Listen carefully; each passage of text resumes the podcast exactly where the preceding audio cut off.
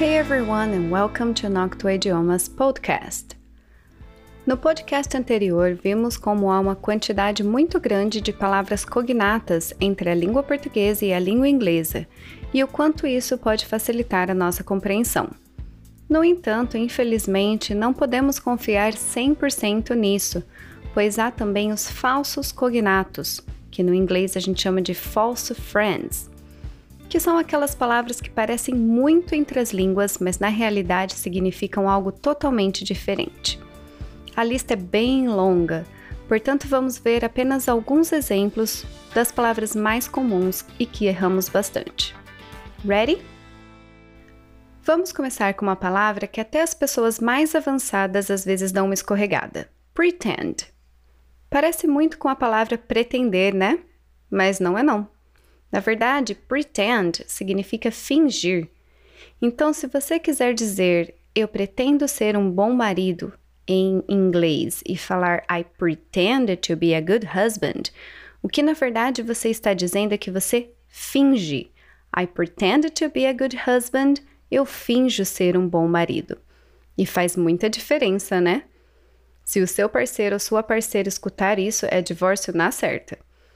Então, como você diz pretender em inglês? Podemos usar o verbo intend, ou seja, have the intention ter a intenção de fazer alguma coisa. Portanto, o correto seria I intend to be a good husband. É um pouco confuso, eu sei, mas com a prática e tendo muito contato, esses falsos cognatos vão se tornando automáticos no nosso vocabulário e depois de um tempo a gente não confunde mais. A próxima palavra é actually. Nossa, essa muita gente erra. Quando vemos a escrita dessa palavra, ela lembra muito a palavra atual, ou até atualmente, por causa do li no finalzinho, que é um advérbio. Então é natural que a gente pense que actually significa atualmente, mas também está errado. Para traduzir a palavra actually, podemos usar na verdade ou para dizer a verdade. Se alguém pergunta como você foi na entrevista de emprego, você poderia responder: Actually, not bad. Ou seja, na verdade, para falar a verdade, nada mal. Mas então, como é atualmente em inglês? Podemos dizer nowadays, que seria equivalente a hoje em dia, ou ainda a palavra currently. Por exemplo, The IT team is currently working to solve the problems. Então, o time de TI está atualmente, no momento, trabalhando para resolver os problemas. Outro exemplo seria: Nowadays, I'm working from home. Atualmente, hoje em dia, estou trabalhando de casa. Estou fazendo home office. Aliás, um parênteses, não usa home office para falar que você está trabalhando da sua casa. O correto é from home. Home office seria o escritório, seria o ambiente. Toda vez que você quiser falar estou trabalhando de casa, I'm working from home, never home office.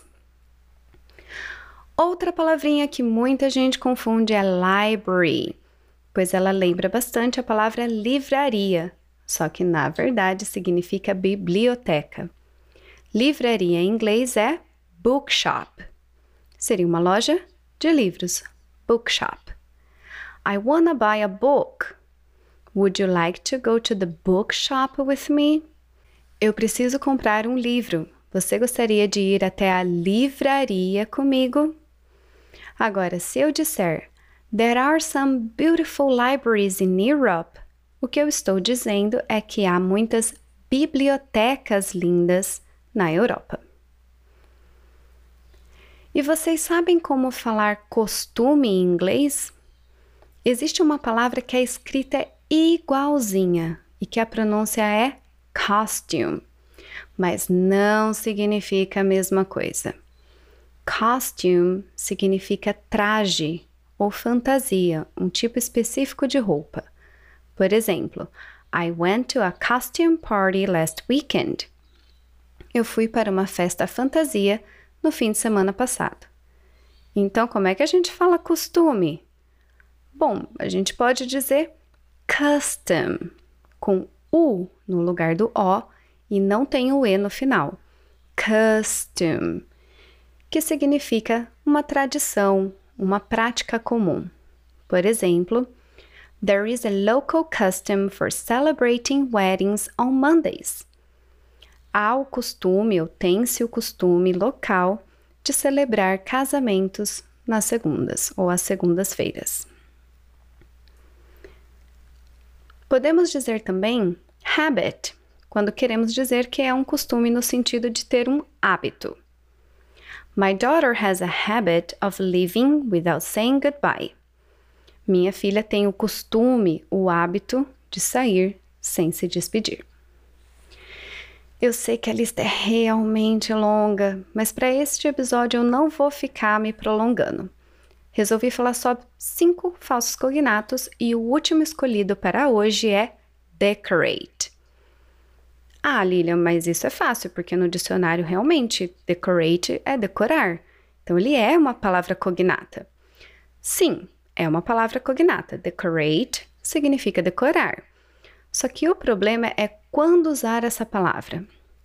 A palavra decorate é usada no sentido de fazer uma decoração e não decorar no sentido de memorizar algo como usamos no português. E é aí que pecamos.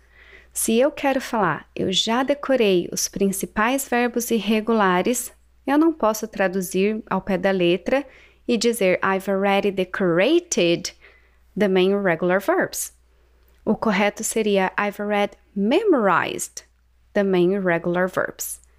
Sendo assim, eu teria que usar o sinônimo de decorar, que é o memorizar. Agora, podemos sim usar o verbo decorate no exemplo I've already decorated the walls with our pictures, que seria eu já decorei as paredes com fotos nossas ou com imagens nossas, pois o sentido é fazer a decoração na parede e não tem nada a ver com memorizar. Pois é, gente, como eu disse, a lista é bem longa e por isso, para quem ficou com gostinho de quero mais, é só continuar me acompanhando aqui, pois eu farei uma série só com este assunto, para que nunca mais vocês caiam nessas pegadinhas. Te encontro no próximo episódio. Thanks for listening to this podcast, and I hope to have your company again soon. Bye!